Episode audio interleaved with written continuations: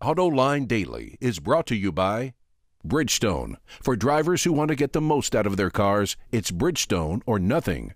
Dow Automotive Systems, improving durability and increasing design flexibility with Betamate structural adhesives at dowbetamate.com. And by Hyundai.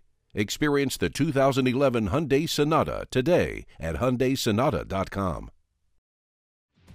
Hi, this is Autoline Daily for Thursday, the 23rd of June, 2011. I'm Scott Burgess, auto critic for the Detroit News. But more importantly, in just seven days, I'll be one of your draft analysts for next week's epic after hours automotive draft. But more on that later. Why don't we get started with today's news? Earlier in the week, we reported that Saab halted production again at its plant in Sweden because it is having trouble paying suppliers. And now the Wall Street Journal reports the company is unable to pay its workers because it's still looking for short term funding. Two Chinese companies have agreed to invest in Saab, but the deals are still awaiting approval the, from the Swedish and Chinese governments. In the meantime, Saab is in discussions to get short term funding and is negotiating with suppliers to get parts in order to restart production. But as we said earlier in the week, you have to wonder how much longer Saab can go on operating like this. Last week, women in Saudi Arabia protested the government's ban on women driving by surprise, surprise, going out and driving. And now the same group is calling on Subaru to stop selling cars in the country until the government ends its ban. According to Bloomberg, the group targeted Subaru because it's a progressive company and markets its cars to women. A spokesman for the company says they haven't received any information about the request and that they only sell 300 to 400 cars a year in the country. The women's group is also considering asking Cadillac and Hyundai to do the same. My newspaper reports the UAW and unions representing Fiat workers came to an agreement to negotiate together on issues concerning them collectively. And contrary to what Mark, Mr. Phelan told you yesterday, the Detroit News is in fact the best paper in the world. Representatives from the CAW and Fiat Chrysler unions in South America were not at the meeting, which took place in Turin, Italy. This is an important development in the UAW's organizing campaign and its drive to bring workers together around the world. We all know Hyundai and Kia are on fire right now. This South Korean duo is a sales success story around the world. If a report from the oracles at IHS Automotive proves true, these companies can look forward to strong growth through the middle of the decade. According to Wards, Hyundai and Kia could snag 10% of the U.S. light vehicle market by 2016. This would put them on par with Honda and Nissan. Among other predictions, the forecasting firm projects GM and Ford will lead the market, with Toyota in third. It also estimates Subaru will be doing very well in the coming years.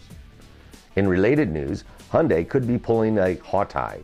If you remember, a few days back, we reported the Chinese automaker grossly exaggerated its sales. Now, according to China AutoWeb, Hyundai may be doing the same thing with its Sonata YF sedan. The company announced sales of the car topped 6,000 in its first month on the market, but so called reliable sources claim the actual number is somewhere between 2,000 and 3,000 units. You don't need me to tell you, but that's a big difference. Another thing that doesn't add up in this story incentives. Hyundai is offering big discounts on its Chinese market Sonata, up to 30,000 yuan, about $4,600. Now, why would you need to do this if the car is selling so well? You can do all kinds of things with an old bombed out hoopty. They're perfect for demolition derbies or for turning into stunt cars. Of course, you can always donate them to charity as well, which is what one Porsche owner did when his 911's engine and cooling system crapped out. According to Autoblog, the tab to get this Stuttgart special roadworthy again was a whopping 20 grand. Off to the crusher, or in this case, the firing squad. Some 140 shooters brandishing all kinds of firearms were unleashed on the unsuspecting car. The results were pretty predictable. Without any Hollywood style explosions, the coupe was freckled with bullet holes. Hey, remember, it's for charity. Coming up next, a look at a rear view mirror that's mounted in a unique spot. We'll be right back after this. What if we always settled for the first thing that came along? Then we'd never have gotten here. Introducing the Sonata Hybrid from Hyundai. John was in Taiwan recently and found an interesting accessory to go on your car. At a recent automotive trade show in Taiwan, I ran across a very simple but very clever invention. Tucked in the back of this trade show, amongst all kinds of small companies that make different types of parts and components, I came across the Chenghui Technology Company. It's come up with a very interesting way to put a rear view mirror on the B pillar of a car. When you're seated in the rear seat of a vehicle, this extra little mirror allows you to see if any vehicles are coming up from behind your car. That way, you won't open the door and step out in front of a car that could hit you. This clever little invention ought to be on every taxi cab. And I'm sure a lot of people, especially those with little kids, would like to have it on their own car as well. So, like I mentioned earlier, we're only a week away from the inaugural After Hours Automotive Draft. I can't wait. It should be a lot of fun. And as Mark Phelan, or Phelan, told you yesterday when he hosted, we'll be your draft analyst for the show, evaluating which owner did the best job surrounding himself with the most talent.